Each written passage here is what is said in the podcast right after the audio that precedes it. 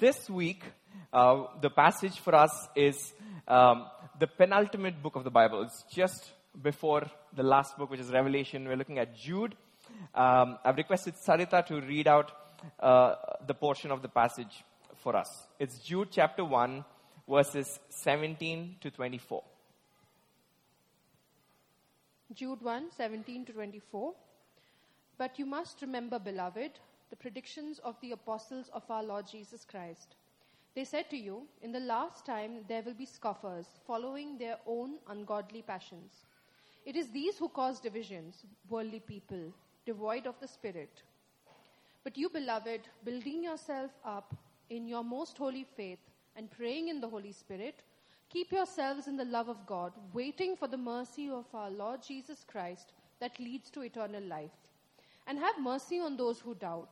Save others by snatching them out of the fire. To others show mercy with fear, hating even the garment stained by the flesh. Now to him who is able to keep you from stumbling and to present you blameless before the presence of his glory with great joy, to the only God our Savior, through Jesus Christ our Lord, be glory, majesty, dominion, and authority before all time and now and forever. Amen. Man, this is God's word. Shall we just pray before we go into the talk? Lord, what an assurance. To him and only him who is able to keep us from stumbling. Jesus, we come to you because you are the ultimate keeper of our hearts. You protect it, and you help us in this journey of life, and you help us to grow in our faith. And you're the only one keeping us from walking away from this faith. This morning, even as we look to your word, we pray that, Holy Spirit, you will meet our hearts at a point of need, and you will speak to our hearts in a way that is relevant to us, and you will make this word come alive. In your name we pray, Jesus. Amen. Amen. I've titled my talk, Persevering in the Faith. And these are the three things that I want us to look at this morning. The first thing is the call to persevere in the faith. Second thing is our struggle to persevere in the faith. And third thing is finding the strength to persevere. Yeah, let's look at the first thing, the call to persevere. What is the guarantee that tomorrow morning when you wake up, you will still remain a Christian? When I ask this question, I'm not talking about Christian on your certificate or your official documents or anything. In your own hearts, deeply, fundamentally believe that Jesus is true. He is real. He alone is the Savior of our hearts. What is the guarantee? If not, tomorrow, 5 years down the line, what is the guarantee? We've all seen beloved Christian leaders and giants in the faith walking away from faith. What is the guarantee that we will remain Christian or followers of Jesus? You know, this book, this letter, Jude, is actually an SOS letter to this church. We don't know which church it is. He leaves it unnamed, but it's an SOS letter. Jude says, I was going to write you in general about salvation, but suddenly this came up, so I'm writing this. And he's saying, the main call of this letter is to persevere in the faith. When the Bible says the faith, it's not talking about our act of believing or our ability to believe. It's not faith in Christ coming and showing up for us and healing us or,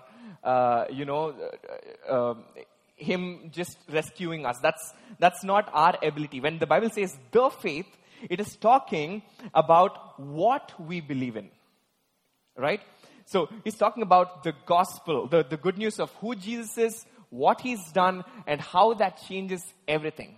Its implications for all of life. So when Jude is saying persevere in the faith, he's saying persevere in believing the gospel. Why is he writing this?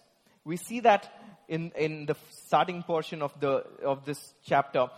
But you must remember, beloved, the predictions of the apostles of our Lord Jesus Christ. They said to you, in the last time there will be scoffers following their own ungodly passions. It is these who cause divisions, worldly people devoid of the Spirit.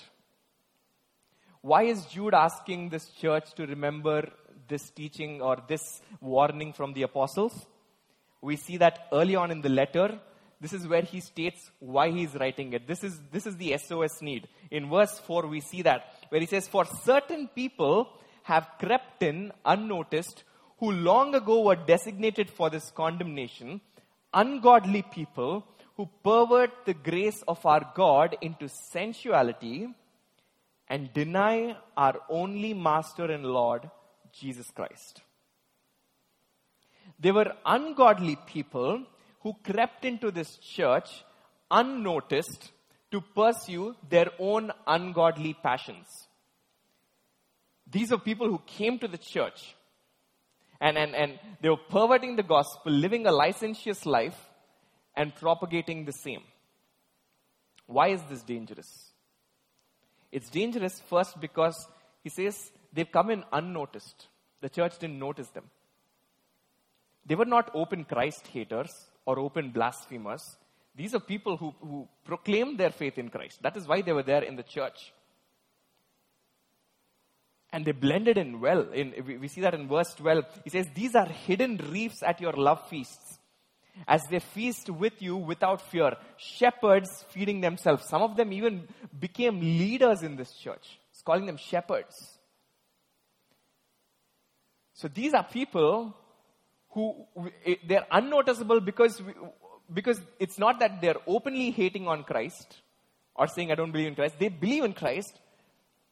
But here's the thing. Here's how you'll notice them. Jude says, watch out for their lifestyle. Their life will show an open, clear denial of the Lordship of Christ.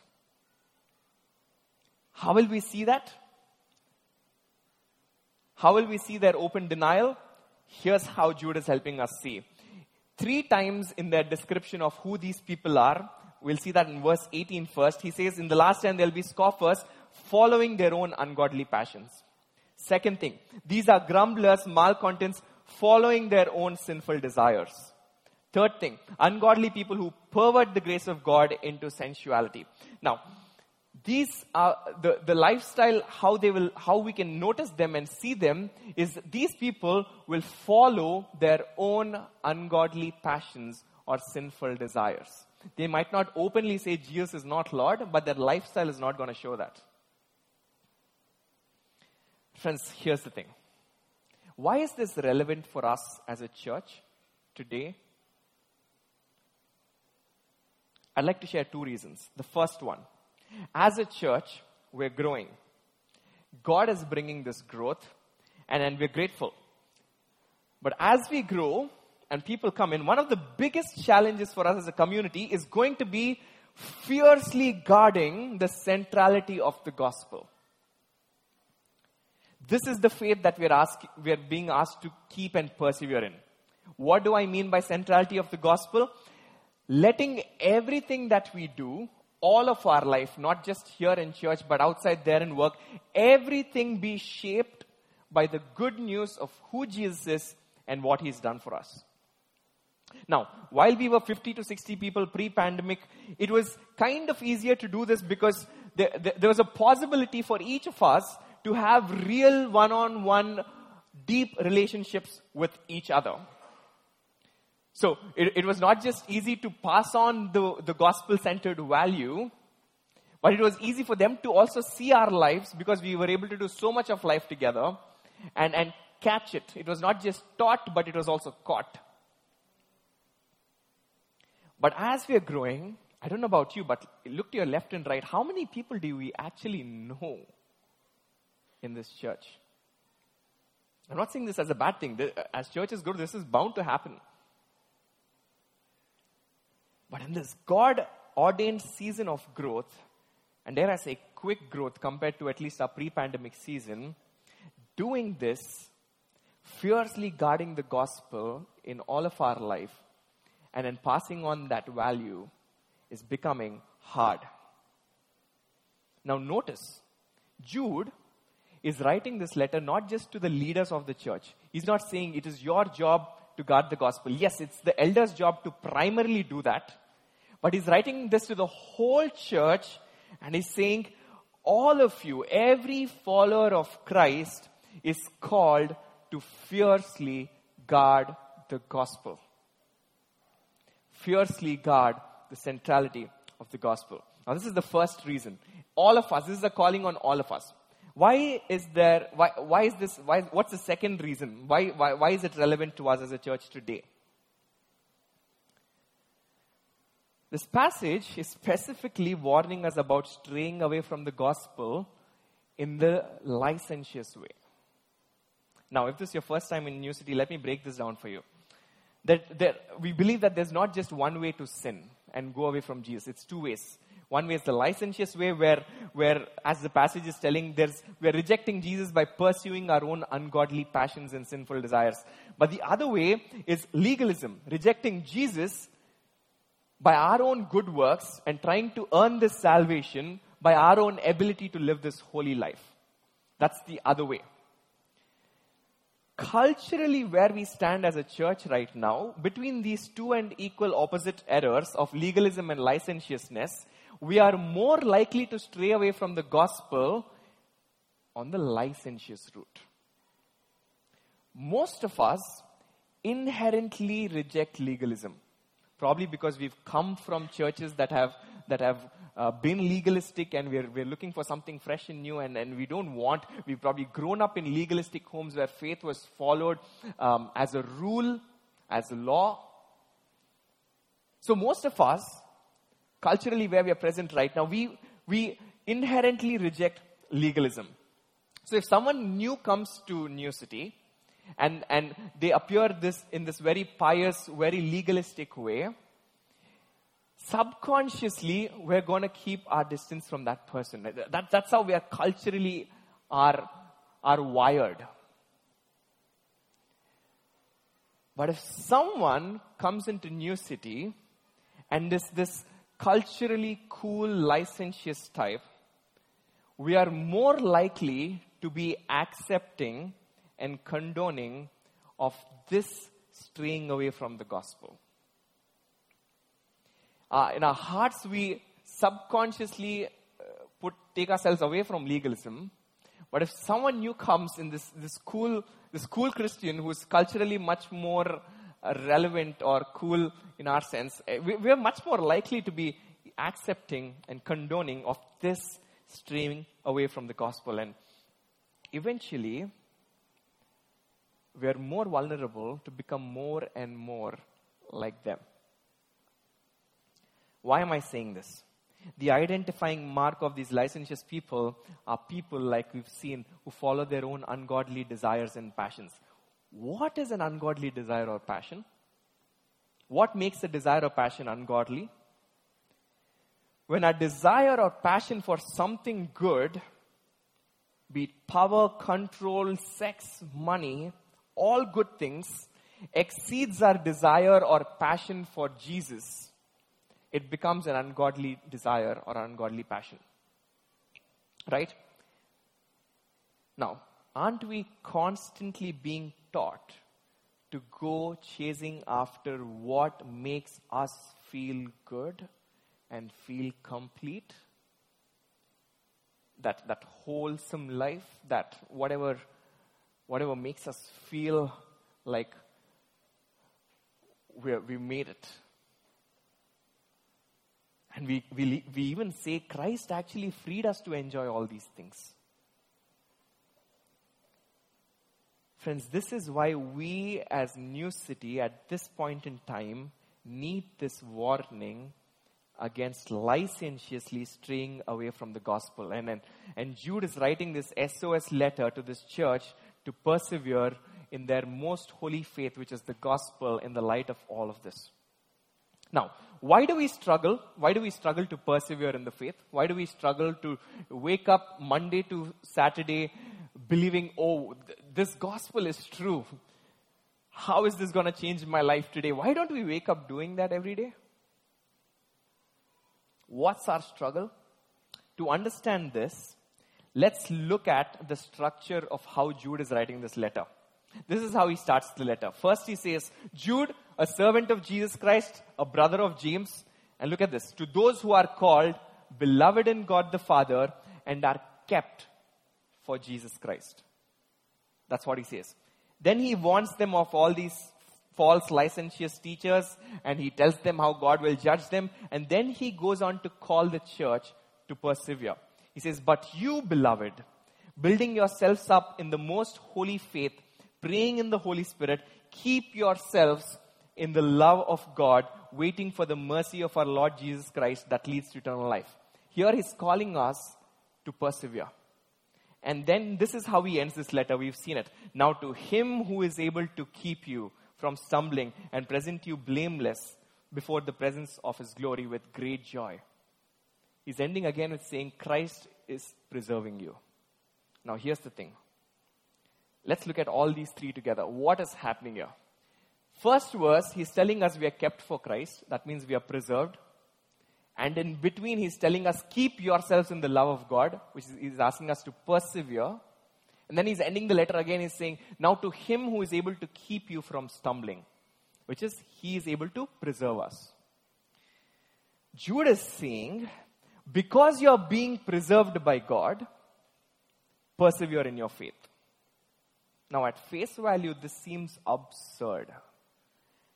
Why? If my faith is being kept by God, why should I then persevere and keep it myself? We often don't understand this relationship between God preserving us and us persevering in Him. And those of us who are inclined to stray away from the gospel in the licentious way, this is what we are inclined to believe. Since God is preserving me, I don't need to persevere. I'm just going to let him do his thing in my life. Yeah? Isn't that what we believe? Isn't that how we live? How does this play out?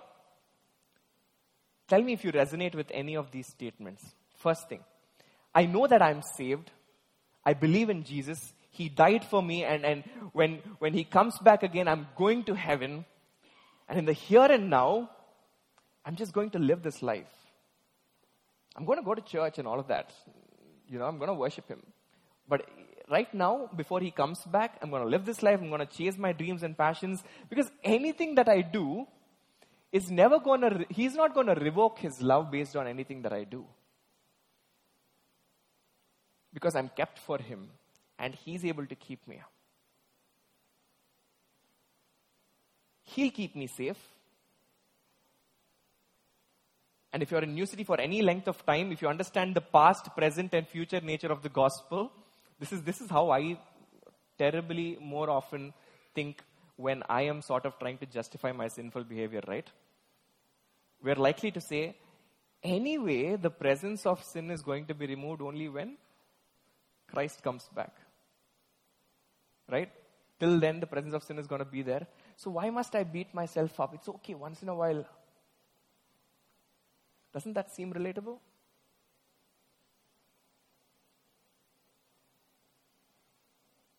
Friends, this is what the false teachers were practicing in the church. This is how they lived their lives. Jude calls it perverting the grace of God. You know what another symptom of this false belief is? Where we're constantly, where we're thinking, since God is preserving me, I don't need to persevere. You know what another symptom is? We're constantly trying to see how far is too far.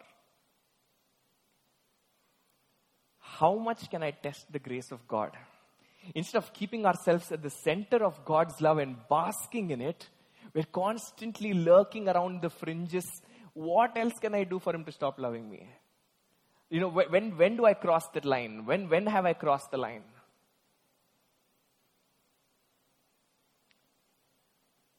We tend to take good verses in the Bible, Instagram-worthy verses like this, and read it out of context. We look at Romans 8 where he says, "For I am sure neither death nor life, nor angels nor demons, nor present or things to come, neither height nor depth, anything, nothing can separate me from the love of God, Christ Jesus."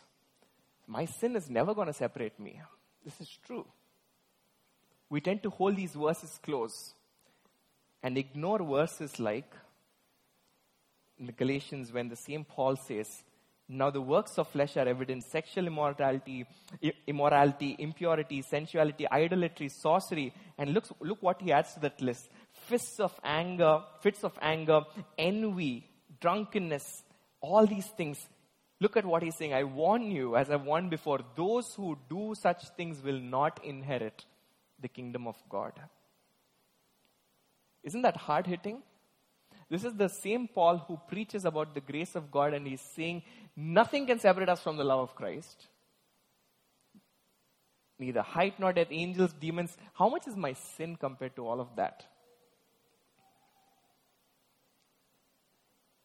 Which of these two verses are you more likely to share on Instagram? And this is why Jude is writing to this church. Even though he's saying you're preserved by God twice, he's opening the letter, he's saying you're kept for Christ. And then he's closing the letter by saying to the only one who's able to keep you from stumbling. Christ is going to keep you from stumbling. He's saying that twice. But the rest, 80% of the letter, he's exhorting this church in the light of this: persevere. He's telling them, look at the past. Look at how Israelites, when they didn't persevere, God judged them and they missed out on this promise in this promised land. And then they fell out of faith. 80% of this letter, he's asking them to persevere. Persevere. And he's giving them two key aspects of persevering. Look at what he's telling them. First thing, he's telling them, persevere as an individual, by yourselves. He says, "But you, beloved, building yourselves up in the most holy faith, praying in the Holy Spirit, keep yourselves in the love of God, waiting for the mercy of our Lord Jesus Christ that leads to eternal life." Here's what he's saying. The central commandment here is keep yourselves in the love of God. And he's telling them how to do it. He's saying first, building yourselves up in the most holy faith, praying in the Holy Spirit, and third thing, waiting for the mercy of our Lord Jesus Christ. If you look at here, the whole Trinity is involved. Jesus, the Holy Spirit, keep yourself in love of God the Father. What is Jude trying to tell them? He's basically telling them, keep yourself in the very thing that is keeping you. Let me repeat that. Keep yourself, persevere in the very thing that is keeping you, preserving you. Allow me to give an illustration for this. When we go scuba diving, no matter how amazing a scuba diver you are, when you're under the water, you're never going to take your mask out. You're always going to keep your mask on for the entire duration where you're underwater. Why are you keeping it on? Because it has the power to keep you safe as long as you're underwater. Now here's my point. Christ preserving us doesn't absolve us from our responsibility to persevere. In fact, we are persevering in Him because He's the only one keeping us. We're leaving our oxygen mask on because that's the only thing keeping us alive underwater. So our responsibility to persevere, our call to persevere is actually based on, if Christ is not preserving us, why should we persevere? If there's no oxygen in that oxygen cylinder, why should we keep the mask on? So Jude is telling them, hey, He's preserving you. He's keeping you. So keep yourself in the very thing that is keeping you. Do not go away.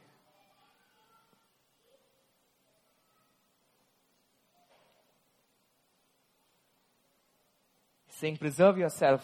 Preserve as individuals. Persevere as individuals. The second thing is saying, and this has great and might I say uncomfortable implications for us as a church. I struggled with this while preparing, but I'm laying it out because God had put this in his word. Here he's saying, persevere as a local church. We're called to persevere not just as lone rangers, but in the context of the local church. Look at what Jude is saying. Verse 22 and 23. And have mercy on those who doubt. And he's saying, save others by snatching them out of the fire. To others, show mercy with fear, hating even the garment stained by the flesh. Firstly, he's saying, have mercy on those who doubt. Now, these are real doubters who are struggling. These are people who want to believe in the gospel, but the culture seems much more real to their hearts. And they're wrestling. Saying, have mercy, walk with them. These are not scoffers, which he was talking about, which Jude was warning this church about. These are real doubters. Now the second thing. Look at what he's saying. This is very strong language. Save others by snatching them out of the fire. He's not talking about those outside the church. He's not talking about those outside in the world. He's talking about those of us in the church. You know, one of the expressions of the false belief that Christ is preserving me so I don't need to persevere is this. When we see someone struggling in their faith and backsliding, we remain passive and we don't want to get our hands dirty or ruffle any feathers. Christ will do his work. This verse is calling us out on our passiveness. You know, strong believers obeying Christ and taking risks to challenge licentious believers in the community is the way God is keeping the latter from stumbling. Is one of his ways. And in his sovereignty, he has chosen to use us imperfect people to do that. I think it was Alan Hirsch, an Australian writer, who said this. I'm not putting it up on the slide because it's not verbatim, because I heard someone quote him. He says, the Bible or the communion is not going to jump out of the shelf to go and pull out a backsliding Christian. It's the community that does that. It's a loving brother or sister who's going to come, bring the word to you. In Christ's sovereignty, he has designed for it to be this way. Friends, how are we being passive in persevering together as a church? It's very strong language. Save others by snatching them out of the fire. This is the church. This is in the church. Now, I know that what we're being called to feels like a Herculean task. I mean, this is crazy. Forget persevering for my own self. Trying to be God's channel of preserving others as well in this community. How on earth do I find the strength to do this? Jude is ending with a relief after he writes all of that. He says, now to him who is able to keep you from stumbling and to present you blameless before the presence of his glory with great joy, to the only God our Savior through Jesus Christ our Lord, be glory, majesty, dominion and authority before all time, now and forever. Amen. What is Jude trying to do? Friends, isn't it comforting to know that our call to persevere is sandwiched between two assurances that he is preserving us?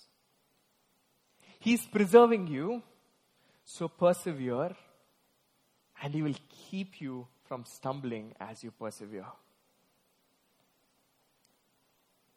How is he able to preserve us? How does Jesus do this?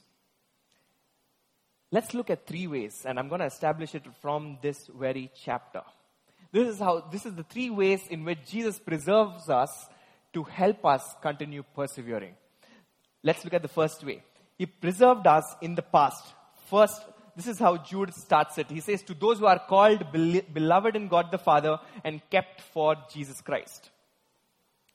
In the past, Christ became man, walked on this earth, lived a life of absolute perfect perseverance. You know, he was tempted in many ways, in more ways than you and I can ever be. He was tempted. He was handed the kingdoms of the world on a platter. He said, you just bow to me and you'll have this all.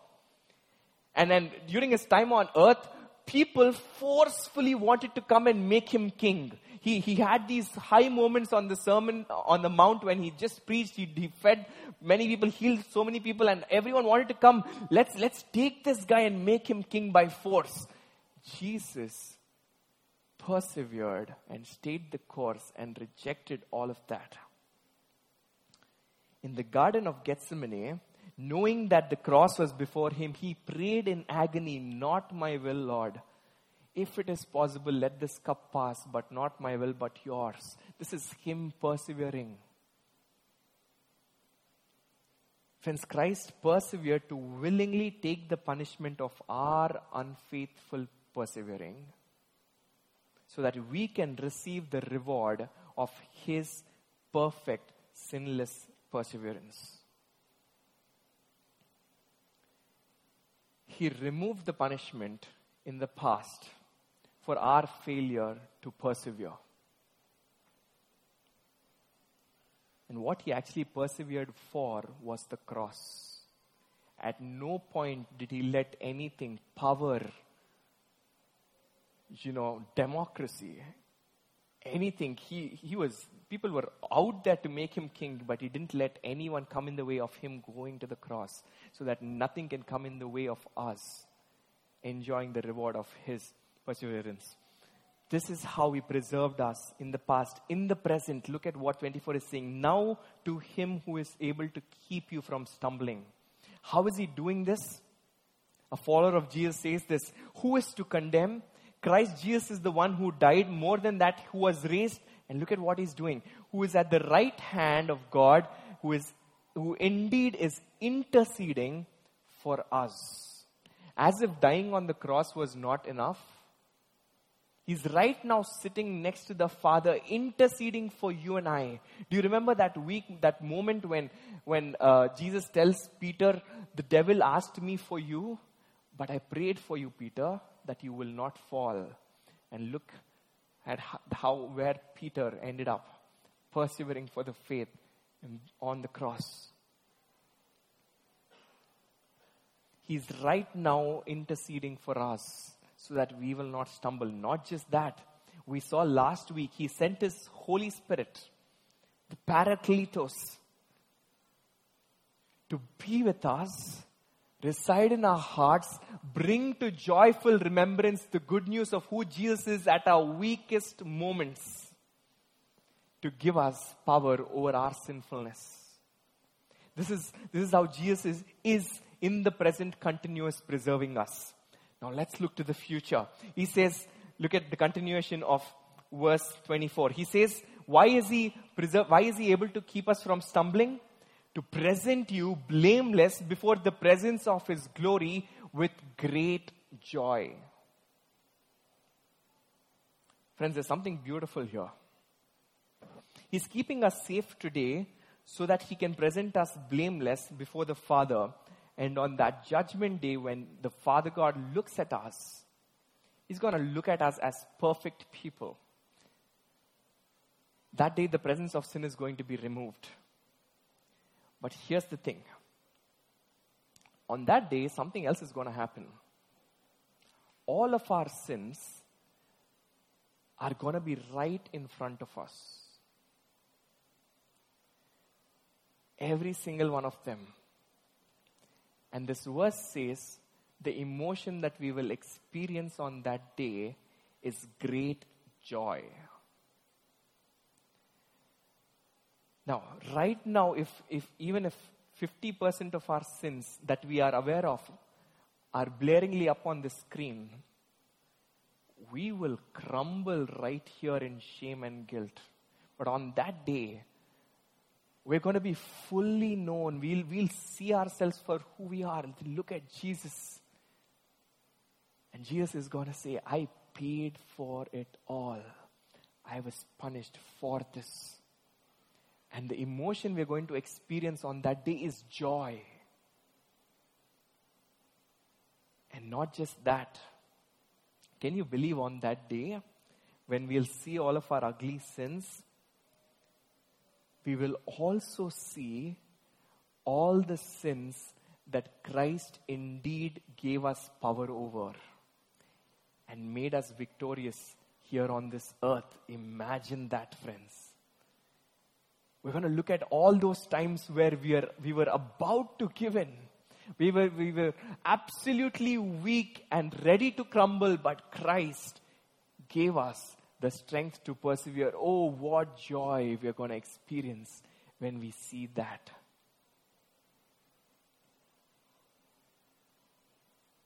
Friends, this is why we persevere in this faith. Because Christ, in Christ alone, is worthy of all our perseverance. He is worthy of it all. So how do we practically today, what does it mean for us to persevere? It's simple.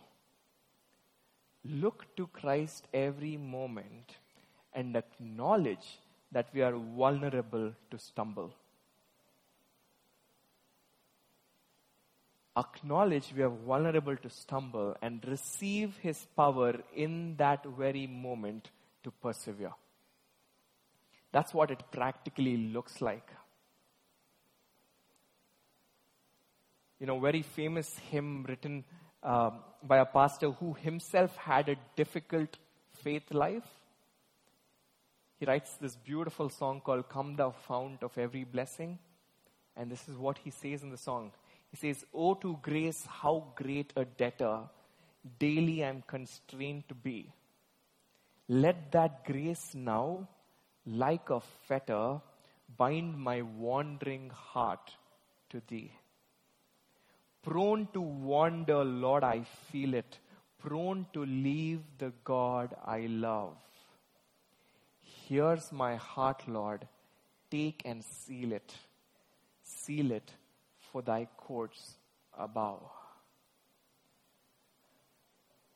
Friends, this is the anthem of our lives in the here and now. We live in this already and not yet world where Christ is come and is going to come again. But here right now, the presence of sin is real. So instead of saying Christ is preserving me, I don't need to persevere at all. Here's how we keep the mask on continuously, the mask of Christ on. Acknowledge that we are prone to stumble. And ask God, bind my wandering heart to Thee. Let Thy grace, like a fetter, like chains, bind my wandering heart to Thee. Allow me to close in prayer, but before I close, I'm just going to give us a minute to make this our own prayer. Acknowledge how we are vulnerable to stumble. Because if we are not going to see the problem, we are not going to ask Jesus. Acknowledge the very specific area in which we are vulnerable to walk away from this beautiful grace and pervert it. That one area which makes us feel anyway the presence of sin is going to be removed only when Christ comes. So it's not a big deal today. What is that one area that we find ourselves justifying the most time and time again?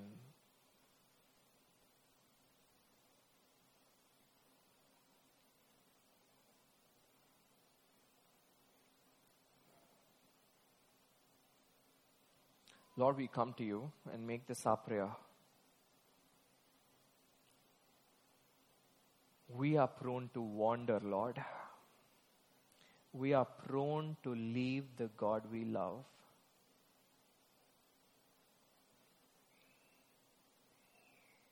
take our hearts, take and seal them for the courts, for your courts above, so we can dwell with you in eternity forever. Lord, help us to not constantly keep testing the boundaries of your love, but actually come to the center, enjoy, bask in it. Help us not to ask how far is too far. Help us to constantly seek and see how much more of your love can I experience by just obeying and surrendering to what you're asking us to do. Thank you, Jesus. Thank you, Lord. In your name we pray. Amen.